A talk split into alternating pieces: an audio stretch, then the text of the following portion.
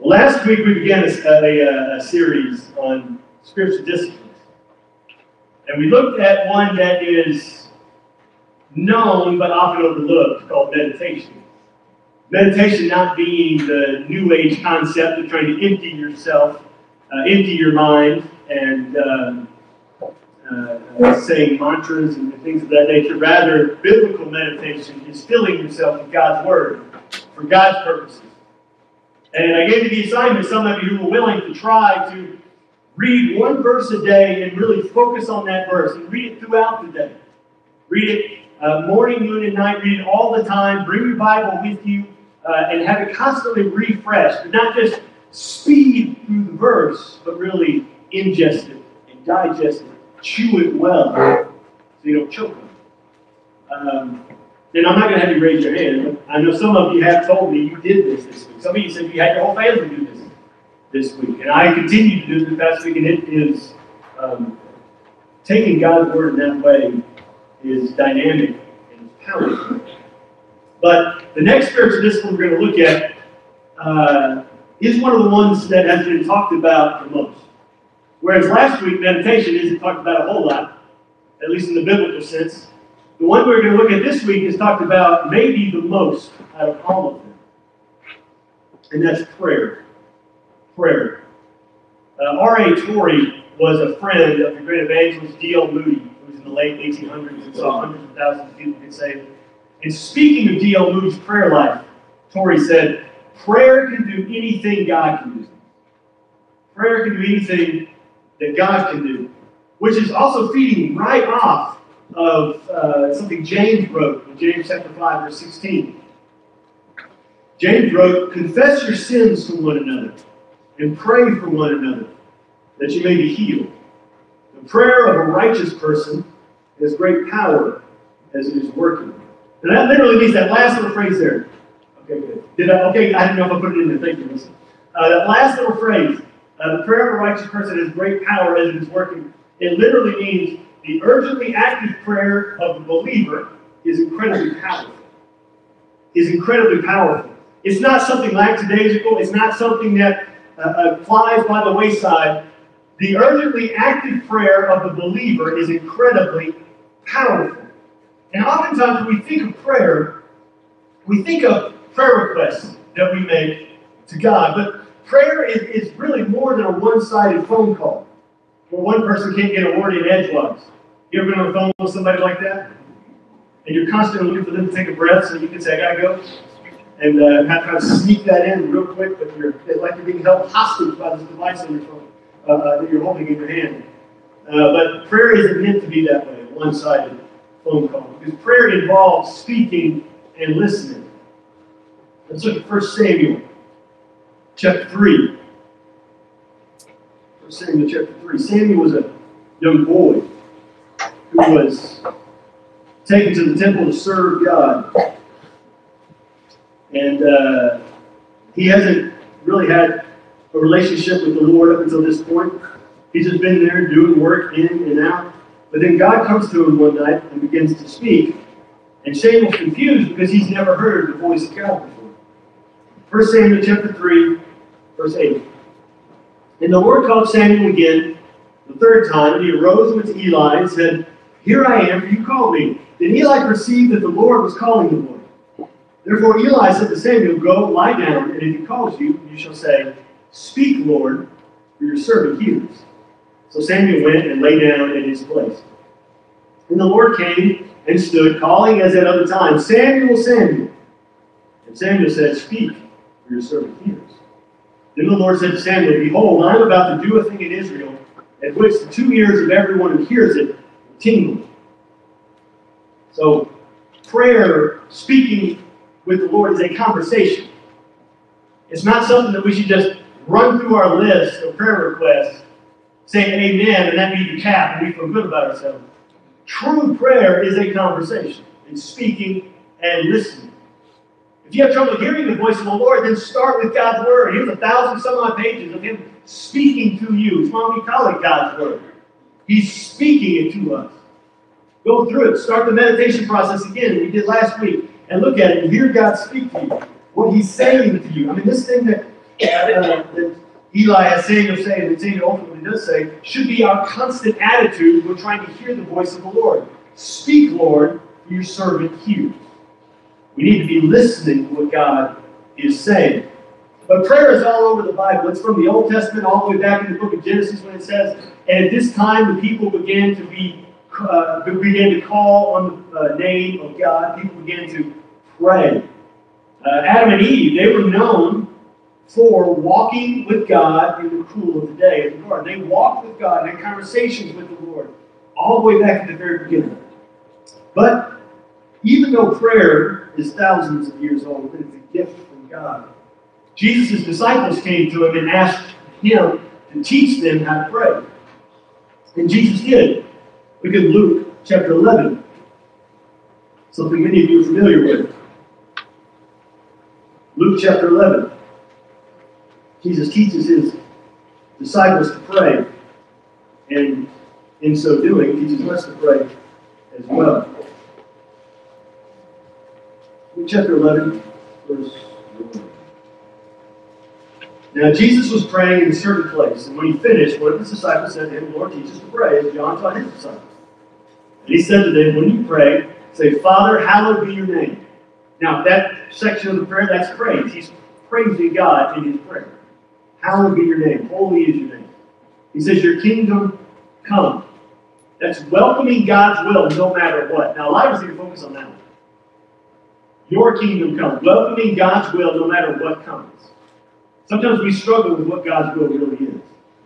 With any sort of difficulty we may face or struggle we may face that God may put there to build our strength up. We can pray all day long, Lord, give me strength. Well, how do we grow stronger physically? When you're under strain. That's how you grow stronger. When you use what you got. Then you, okay, God says, you want to grow stronger? I'm going to give you something to grow your strength. That's why a lot of you don't pray for patience, because He's going to give you a way to exercise your patience. So when He says, Your kingdom come, that's welcoming God's will no matter what. Then verse 3 there, give us each day our daily bread. Asking for personal provision that God would provide. Knowing that you depend on Him to provide everything you have. You say, Well, I worked for it. I put in the effort. Yeah, who gave you the ability Who gave you the body? Who gave you the muscles? Who gave you the brain? Who gave you the eyeballs? God. So realizing that He gives us everything, without Him we are nothing. Give us each day our bread, personal provision. And forgive us our, our sins, confession.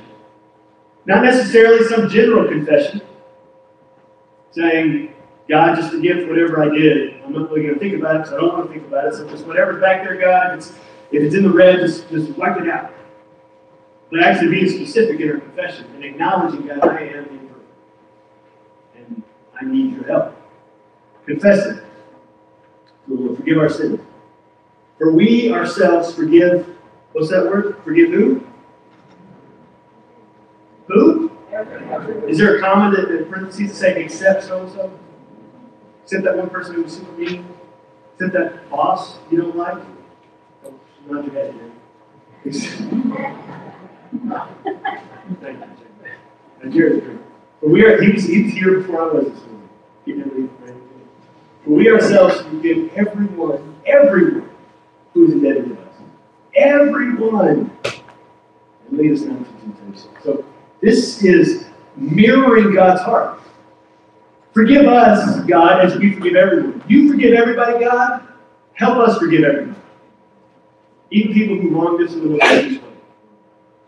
Even people who are malicious and intentional, and you might call straight ungodly and evil. In Jesus' prayer, he's saying, forgive them too. Forgive them too. He says, lead us not to temptation. So that right there, that last one, that is God help guide me today. Guide me today in where I go. So I don't intentionally go in the place I ought not to be.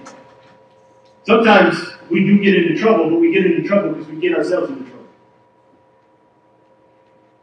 You say, well, I didn't get myself into trouble. Well, who are you hanging around with? What are you listening to? What are you ingesting that gets those thoughts going that direction? Make that stuff come out of your mouth.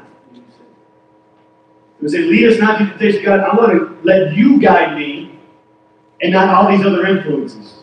God, I want to let you guide me and not my own sinful desires and nature. God, I want you to guide me.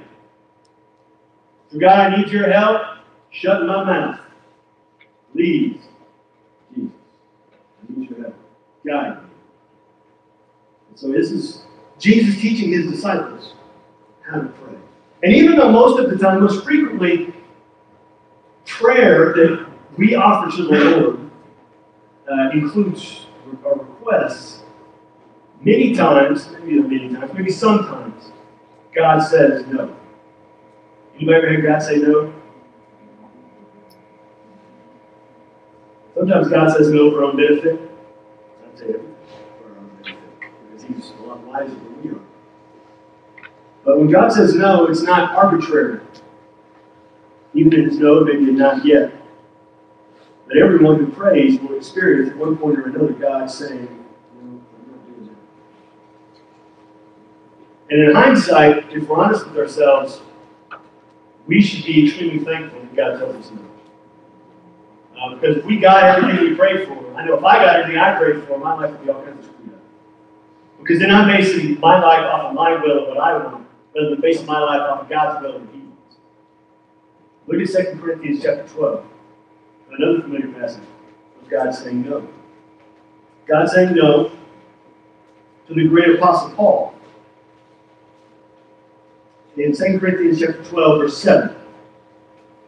Paul says, So to keep me from becoming conceited, because of the surpassing greatness of the revelations, a thorn was given me in the flesh, a messenger of Satan to harass me, to keep me from becoming conceited. Now, before we move on, To notice things in. So Paul says that he's having great revelation. God is speaking to him in phenomenal ways. And he calls, and so because of that, he receives a thorn in the flesh. He calls this thing a messenger of Satan.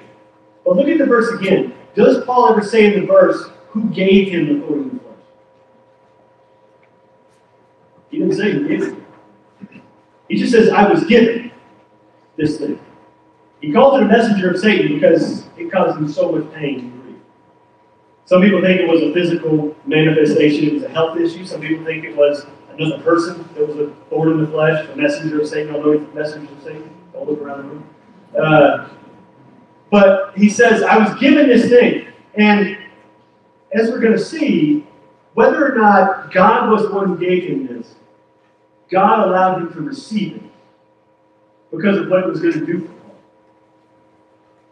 Uh, look at verse 8. Three times I pleaded with the Lord about this, that it should leave me. Now, again, if you've been here very long, you've heard me say, in this specific passage, that phrase three times, that doesn't mean three individual prayers. That means seasons of life. That means months, maybe years. Three sections of time. He's begging God for extended periods to remove this thing. He's begging Paul. Paul, who prayed a man back to life who was dead. Paul, who was stoned to death and got up himself and went back into the town of the people who stoned him to death. Paul is begging God to remove this thing from himself. And God's answer in verse 9 is no. But he said to me, My grace is sufficient for you. My grace is enough for you. My power is made perfect in weakness. So God's answer to Paul was, I'm not going to give you what you want because I should be all you need. If you rely on me, Paul, I will give you the strength to walk with this thorn in the flesh. I'm not going to give you a life where you don't need me. You rely on me, and I will guide you through it. I will give you everything you need to get through this. And so Paul hears this from God. And so what does he say? He says, Therefore, I will boast all the more gladly of my weaknesses, so that the power of Christ may rest on me. So, for the sake of Christ, then, I am content with my weaknesses. I am content with insults and hardships and persecutions and calamities. For when I am weak, then I am strong. So, what does Paul say? God said no. God says that He's enough for me, then I'm going to be um, so joyful in the midst of all my difficulties. Every time I feel that thorn in the flesh, I think, oh, thank God He's given me the strength to walk. Thank God I've got the grace. I've got it. So next time you hear that messenger of Satan in your life, what are you going to say? Thank God he's given me the grace to deal with you. Not out loud. Might cause you some problems. Definitely don't say that it's somebody living in your house.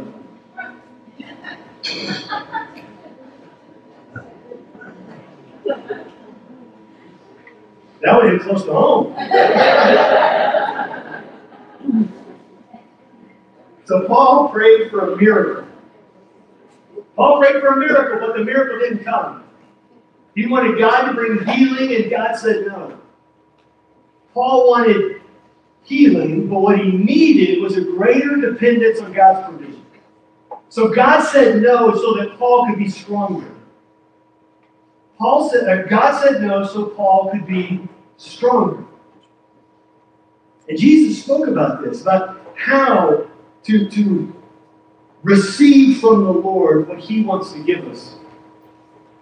In John chapter 15, verse 7, Jesus teaching his disciples. He said, If you abide in me and my words abide in you, ask whatever you wish and it will be done. Abide, remain, be present in me. So if we're always present with Jesus and his words are always present with us, that will dynamically impact our prayers. It will deepen our faith to a level of unshakability if we're present with God and allow his words to be present with us. When Jesus says, Abide in me, I mean, be with me, be present with me. Now, you can be present physically with somebody, but not be present. Don't raise your hand. Have you ever been physically present with somebody whose mind is not present with you? You can be present in church and not be present with Jesus. You can be present. You can you can get up early in the morning, have your Bible out on your lap, and, and, and, and read God's Word, but not be present with Jesus. Get to the end of the page, and you don't know what you read because your mind is 10 feet other places, your eyes are going across the page.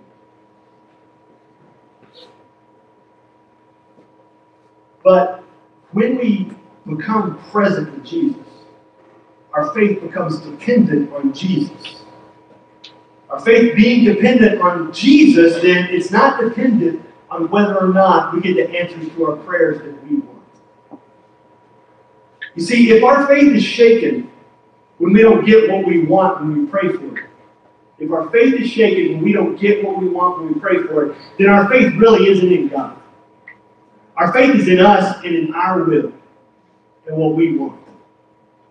If our faith is really in God, it will never be shaken when He says no or not yet or you're not ready yet. Because if our trust, our faith is in God, then our trust is in knowing He knows better than we do. But if our faith is shaken when God says, No, I'm not going to do that because if I do that, all this other stuff's going to happen. It's not, it's not good for you, it's not good for anybody else. If God says no and that shakes our faith, our faith is in what we think is best. If God says, I want your faith, like he said to Paul, he said, uh, My grace is sufficient. My grace is enough. If I am enough, then you don't need that. The point of prayer isn't to get everything we want. One of the points of prayer is a realization of how much of God we need. And we need God for everything. Prayer is powerful. Prayer is essential. But one of the greatest struggles is prayer is often hurried and neglected in its intensity. Sometimes, even under the best intentions, we hurry through prayer because we got something else to do. We got to get somewhere else. Our time's running out, and we got to get to there and that and this other thing. I think of it was uh, John Wesley, who his daily schedule was uh, scheduled to the minute of stuff he had to do to get done. And when he had extra stuff to do, he said, I have to get up extra early because I need three hours of prayer today. Because I got three hours of prayer worth of stuff to do. He knew prayer was that important. That he wasn't going to get to the end of the day and have that stuff done the way God wanted it done if he in prayer. Then Walter Adams said this. He said, Hurry is the death of prayer. It only impedes and spoils our work. It never advances. Hurry is the death of prayer. Sometimes you got to say prayer quick. Sometimes you do. You got to be quick in how you say your prayer because you don't, to, you don't think up until the moment. You're in the moment of something crazy. You got to do what you got to do. You got to pray as you're doing. But most of the time when we're hurrying through prayer, it's not because of that. It's because we feel rushed and we got to do something else. We got to get to whatever else we got to do. So then, how can prayer be best utilized in the life of a follower of Jesus so that it's not hurried, so it's not isolated, so it's not relegated to something less than it really is? Let's look at what some of these guys in Scripture do. Let's start in Psalm 55. David gives us an outline. Uh, in several Psalms we're going to look at. We're going to start in Psalm 55. The great King David went through a great deal. shepherding, being not enough in his own father's house, God calls him out to be king. He kills Goliath. He does some phenomenal things for the Lord. Then he becomes king, and he has a bunch of guys who were his friends trying to unseat him as king. Eventually, his own son does that. And in the middle of all of that, we get some of these Psalms where he writes down his emotions he's going through in the moment. And he always concludes those Psalms turning back to the Lord. He talks about how things are terrible and awful and he hates life and he wants God to get that guy, knock his teeth out, and take care of his children. But then, as he continues to work on it in his Psalm prayer, he returns to the Lord and says, Oh, Lord God, you are so graceful, gracious, and you don't do that to me. So look at what his practice was. In Psalm 55, verse 16. But I called to God, and the Lord will save. Now, before we get here, I just want to give you an example of he's been in Psalm 55, he's doing that very thing I talked about a second ago. He's talking about how bad people are. How bad some of these people around him are. They're trying to get rid of him. So just look back one verse, Psalm 15, it's sitting on the screen. Psalm 15, he says, let death steal over them. Let them go down to Sheol alive. That's the grave. Let them go in the grave alive. For evil is in their dwelling place and in their heart. God kill them.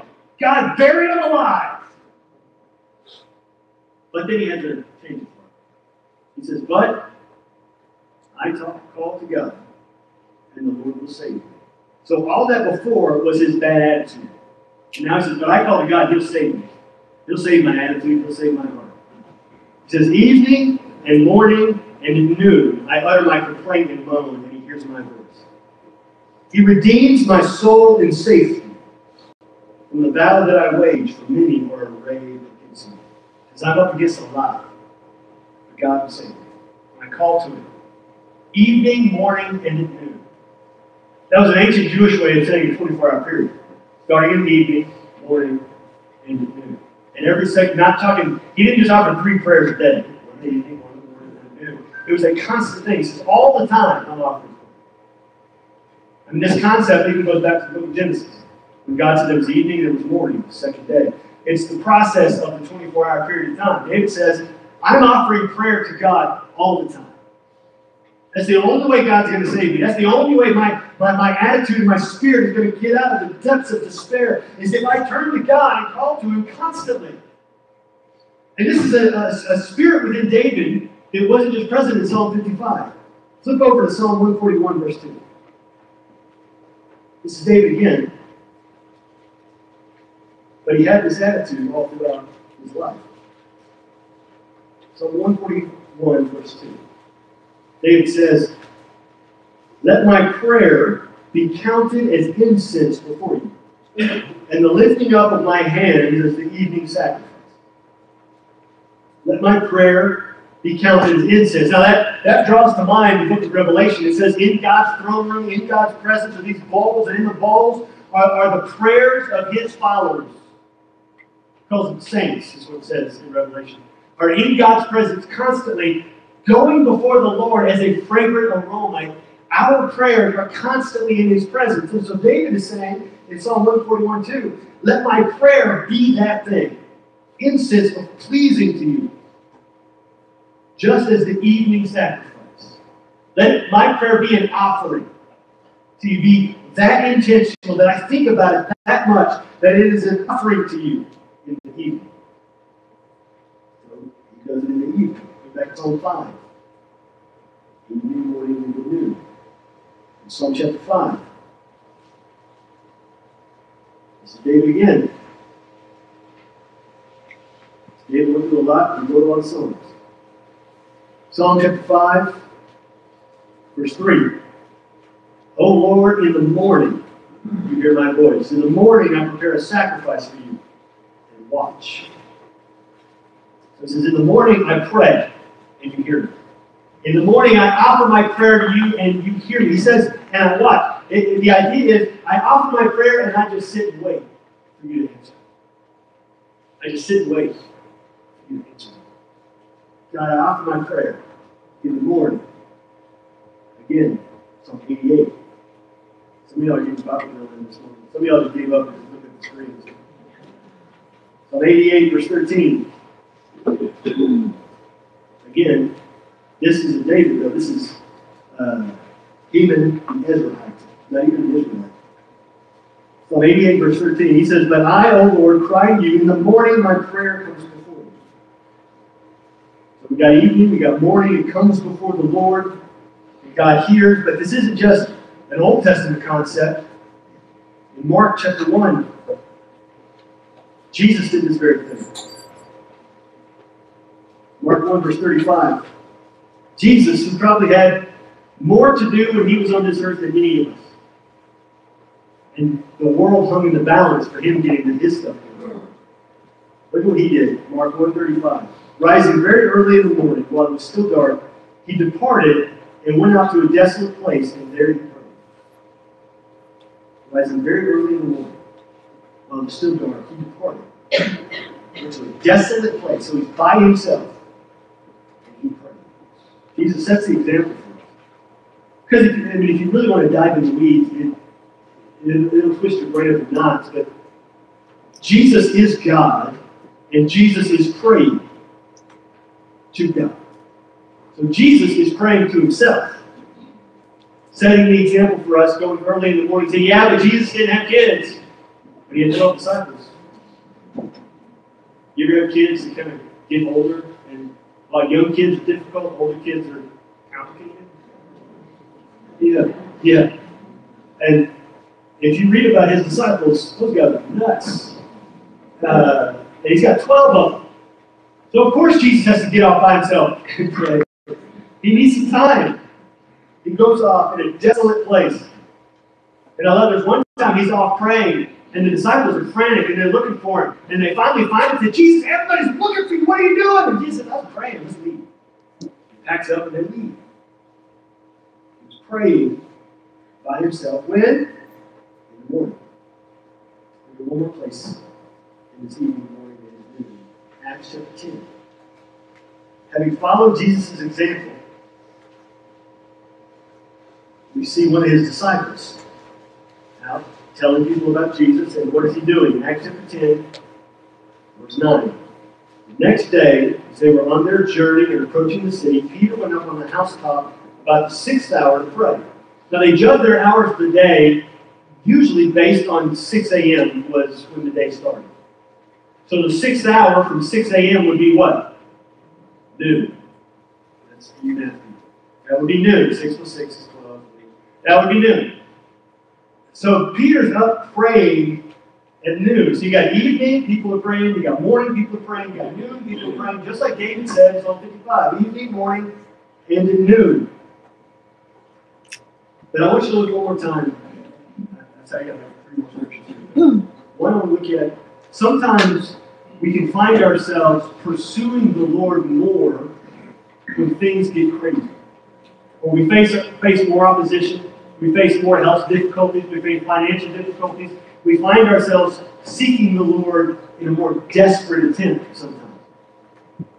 Look at Daniel chapter 6.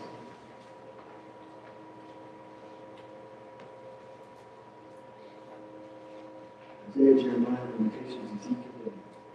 Uh, Daniel chapter 6. Daniel, he was a prisoner of war, taken to a brainwashing camp. And they ended up seeing something in him at this camp. They changed their rules.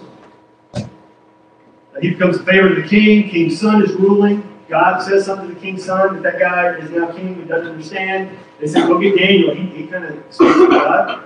So they go get Daniel. Daniel comes in and says, okay, king, tonight you're going to die in this other country. Persia's going to come in and conquer you. King laughs it off, but promotes Daniel to third highest rank in the nation. Sure enough, that night, king dies. Next king who comes in learns about what went on and promotes Daniel in his regime. His new king, King Darius, sets up 120 guys under his whole kingdom that are in charge of different regions. And all those 120 guys, he sets three guys who are in charge of all of them. Daniel's one of those three guys. They report directly to the king. But the king has come to see something special in Daniel. It's the hand of the Lord. Something special in Daniel. He's going to promote Daniel again over the three guys. So it's going to be king, Daniel, three guys, and then 120 uh, governors. But all these other guys are natives to, to, to Persia. And they don't like the idea, or they don't like the idea of this foreigner being in charge of everybody. So they go to the king and get him to make a law outlawing any kind of prayer to anybody but the king for 30 days. Because they know that's the only thing Daniel does. Goes to work, goes home and. He goes to work, goes home and prays. And so that law gets passed, and so what does Daniel do? Daniel chapter 6, verse 10. When Daniel knew that the document had been signed, he went to his house where he had windows in his upper chamber open toward Jerusalem. He got down on his knees three times a day and prayed and gave thanks before the Lord as he had done previously. So things were crazy. Daniel knows if I go and pray, I'm going to get arrested. And in the law, it was written if anybody prays anybody except the king, they're going to get thrown in a den of hungry lions. And so what does Daniel do? He immediately goes and prays. Things are difficult, and he goes and prays. Did you notice the last part of the verse? As he had done previously. This wasn't some new practice that Daniel was going to do because things were hard. This was something Daniel already did. This was hardwired, this was baked in his DNA. He was going to pray. It's like for all of us, eating breakfast, lunch, and dinner. It's baked into our DNA. We miss lunch, something's wrong, and we're mad at the world, and, and we, we hate everybody. We gotta get our food in. For Daniel, if he didn't pray, everything's messed up. It's, it, it's who he is.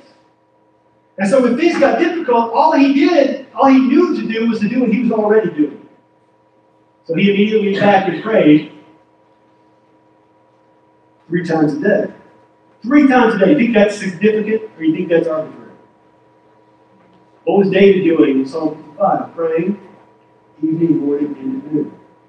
Again from Matthew, verse three times. Daniel's praying that. Daniel would have access to the Psalm. Daniel would known what David wrote in Psalm 55.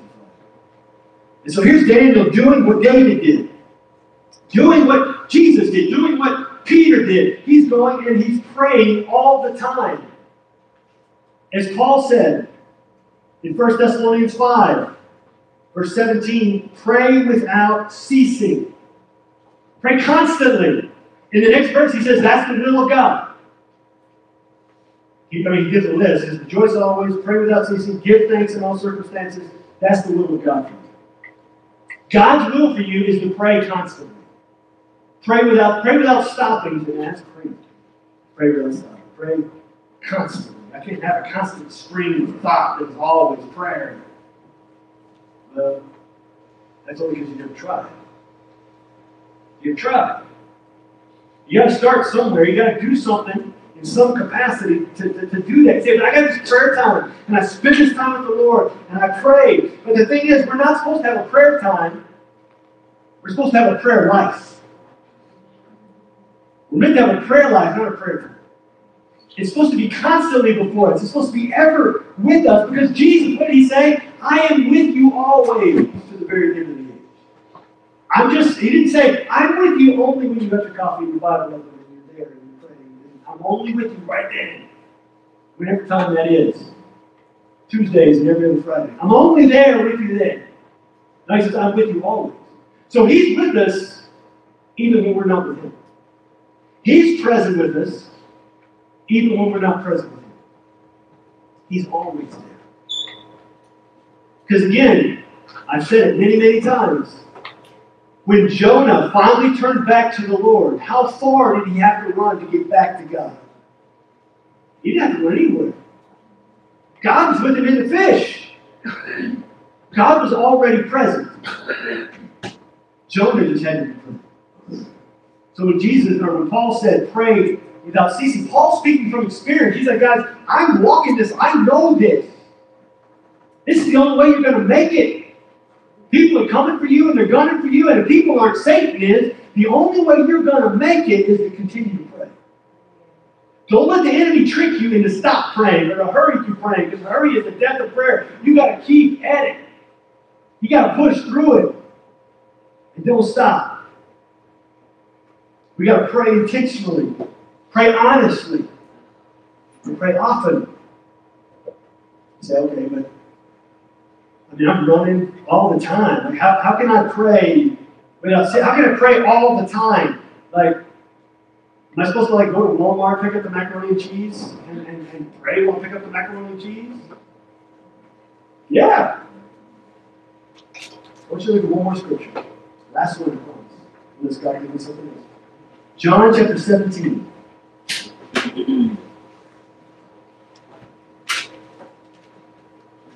See, John, we believe John wrote his gospel after all the other guys wrote their gospels, Matthew, Mark, and Luke. Because John's got different stuff in his gospel that's in the others. There's a couple stories that are the same. But most of the stuff in John is different because he, he said, You've already got that info. Let me give you some more info from somebody on the inside of Jesus. Um, and so, up until John 17, these last two chapters is the upper room with Jesus. Jesus washing the disciples' speak. Jesus, while he's in the upper room, Judas leaves. Jesus gives his disciples some specific and intentional teaching, and that's what those chapters are. And then at the end of chapter 17 into 18, Jesus is going to leave and go to the Garden of Gethsemane, where he's going to be arrested, uh, where then they're going to take him and put him on trial and end up crucifying him. But in between that, Jesus is still in the upper room, but look what he does. He finishes his teaching Look at John 17, verse 1. When Jesus had spoken these words, he lifted up his eyes to heaven and said, Father, the hour has come. Glorify your Son, that the Son may glorify you. I want you to look at that for a second. When Jesus had spoken these words, he said, Everybody pray with me real quick. When Jesus had spoken these words, he got down on his knees, and said, Okay, everybody bow your heads just says when Jesus had spoken to him, he finishes his teaching with the disciples, and he just goes, Father, he starts praying. Middle of the conversation, disciples don't know the teaching's over. Jesus didn't say, okay, teaching time's done, praying time's done. He just immediately looks up and starts praying. Without hesitation, without you know, any preamble to the people in the room. Because the prayer, again, isn't for the people in the room. The prayer is for God. And so he says, I'm talking to you now, I'm talking to God. I'm talking to you now, I'm talking to God. He just looks up and starts talking. Looks up and starts praying. Because at the end of that prayer, beginning of verse 8, uh, chapter 18, when Jesus had spoken these words, he went out with the disciples across the brook Kidron, where there was a garden, which he the disciples in. So, all indication is he's in that upper room and he just immediately starts praying. Now, I knew a guy, Pastor Ben Houston, and that was his image. You'd be in the middle of a conversation. Sometimes I've been in the middle of a sentence with him. He's talking, and he immediately said, like, he's saying, Oh, this one, oh, dear God, I pray you. That was his deal. He, every time. He never would say, Okay, no, it's pretty good. He'd just start into it. Because his attitude was, if I'm to pray without ceasing, that means I'm always in a constant flow of prayer. I always need to be there to be ready. That means if you're in Walmart and God brings somebody to your mind, yeah, means pray over macaroni and cheese. You're standing by the bananas and somebody's been spilling their guts to you, pray over them by the bananas. Somebody can walk by and say something under the breath. Keep praying. Pray for that person. They need you. Pray anywhere, everywhere, all the time. Prayer isn't resigned to one specific place in one specific manner. You have to be in a specific posture. You have to use specific words. You got to use King James words because they go better than Jesus. You got no. You got to use any. Speak to Jesus how you speak. Don't use magic. 10,000 words that you only find on the SAT. If you don't use that word, don't use that word. Talk how you talk. Be you. Jesus knows your heart. Jesus knows your brain. He made it. He made your personality. Don't put on a front to Jesus. He can see right through. Just be who you are. That's why I love David writing the Psalms. That's like his journal. And you see how sinful David is because some of the stuff you, you read it. He said, Jesus killed him. Bury him alive. Oh, but I need to pray. Save my heart because my heart is evil and bad. How would you like to have your journal out there now for millions of people to read? In all kinds of languages. Just be honest with Jesus. He knows what's there. But always, even in the honesty, come back to Him. I need help. I know these thoughts are through my brain, and I want Jesus. I charge to be slashed, but I don't want to die. But I maybe a little bit, maybe. But I, I just okay, Jesus. My heart's evil and wicked. I know it is. I need, I need grace. I need to be able to give them grace. And He give me grace. Always come back to Jesus. Always come back. Pray often. Pray everywhere. Pray with anybody and everybody. And so here's a practice we're going to do. Last week I challenged you to pick a scripture and begin to meditate on it. If you're willing, continue that. One verse a day, give or take. But add this to it and pray. To start, start three times a day. And expand from there as need be. Pray at 8 a.m., 12 p.m., 4 p.m. Four hours apart. Evening, morning, and evening. Wherever you are, maybe set an alarm on your watch, on your phone, and just pray for a second. Maybe what you do, God's challenging you to be praying with the person you're with in that moment. You say, oh, that makes me comfortable. Hey, I'm pretty sure. I know I'm with the Tuesday. And that makes me very comfortable. I, that, that's weird. They're going to think I'm a, you know. Just try it. For seven days. Just try it. Like I challenged last week that, meditation, just try it seven days. Just and, and see now seven days have passed, you want to continue meditation, you'll continue. If you find it beneficial, continue. Then here's new challenge. Just try it for seven days and see if you can. Say, hold up.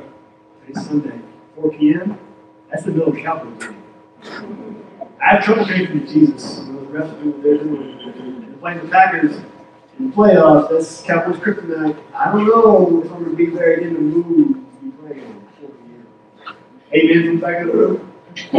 Thank you. Just try 8 a.m., 12 p.m., 4 p.m. And know if you try it, I'm going to be trying it with you.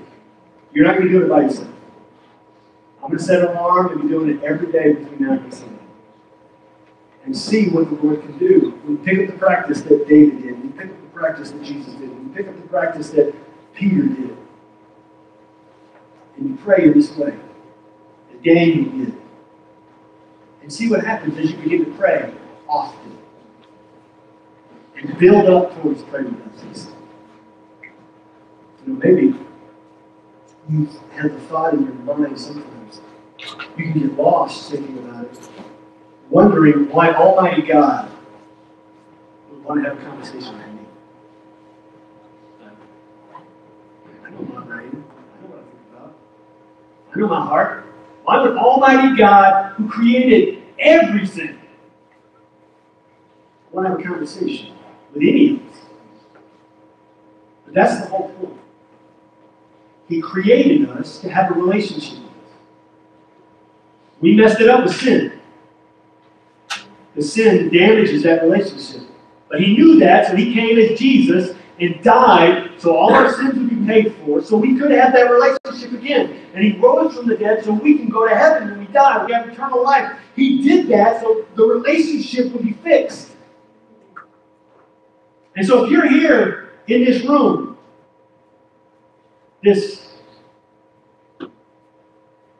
somewhat tiled floored room with tape for Wednesday night games, with speakers from the sanctuary, with cords we found in a room, with a soundboard box that has cobwebs and dead spiders in it. and you need Jesus, I'm inviting you right now to come to Jesus. Because whether we're in a big room with green carpet and pews, it's cold, or we're in a room that I think right now is kind of hot, in a smorgasbord of chairs, or we're outside where it's super cold. It's going to be even colder tomorrow and the day after that. Jesus is in every one of those places. And wherever you are, you need Jesus. And so if you're in the room right now and you need Jesus, come to Jesus. Maybe you're watching online right now. That church is funky. They're in the room, they got trees on the wall, and things are crazy. You need Jesus too. If you're watching online messages right now, we'll get back to you in the next hour. You need Jesus. And so if you need Jesus right now, what we're going to do, the music team's going to come. Jared's right back there in that corner. I'll be right over here.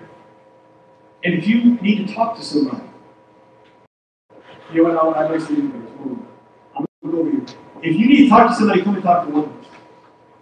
If you want to know more about Jesus, you want to pray with somebody, you need, I just need somebody to pray with me right now I'm really going through this thing and I want to do this prayer deal, but I'm kind of like Paul and I'm begging God to take this thorn and flesh out and I don't know what to do and I need help. You need somebody to help help you and pray with you. We're here. We love to pray. Maybe you, maybe you want to join the church and be baptized. We can do it. Baptistry's hot right now. We had it cranked up trying to get the room a little bit. It, it, it boy, we can baptize it today. If it's cold you get out, but if you're in there. Yeah, so if you want to be baptized, you can do it. Today, next week, week after that. If you want to uh, uh, just know more about Jesus, come and see one of us. You need a Bible, we'll hook you up. But um, I'm going to pray for us. This team's going to come. You need to make a decision. Come make a decision.